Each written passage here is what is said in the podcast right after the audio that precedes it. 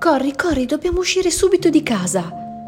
Un attimo dopo un rumore assordante e prepotente ci aveva travolti.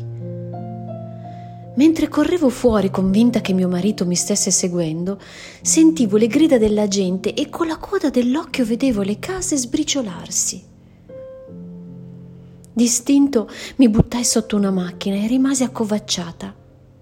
La terra tremava. C'era appena stato il terremoto.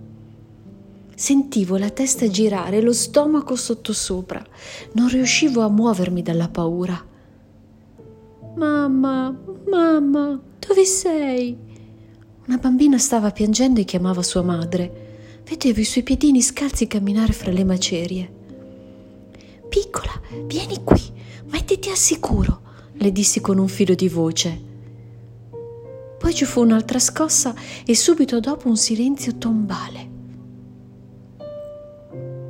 Terremoto di magnitudo Richter 6 aveva raso al suolo la mia città, Amatrice, coinvolgendo altri 140 comuni. 300 le vittime, 388 feriti e circa 41.000 sfollati. Io sono fra quest'ultimi, almeno credo, perché l'unica cosa che ho realizzato è che sono una sopravvissuta, fisicamente. Da allora sono già passati sei anni e finalmente i lavori di ricostruzione della mia città sono partiti. Forse avrò di nuovo una casa. Eppure, se mi guardo attorno, sembra che sia successo ieri. Mi sveglio nel cuore della notte, esco dal container e cerco ancora mio marito.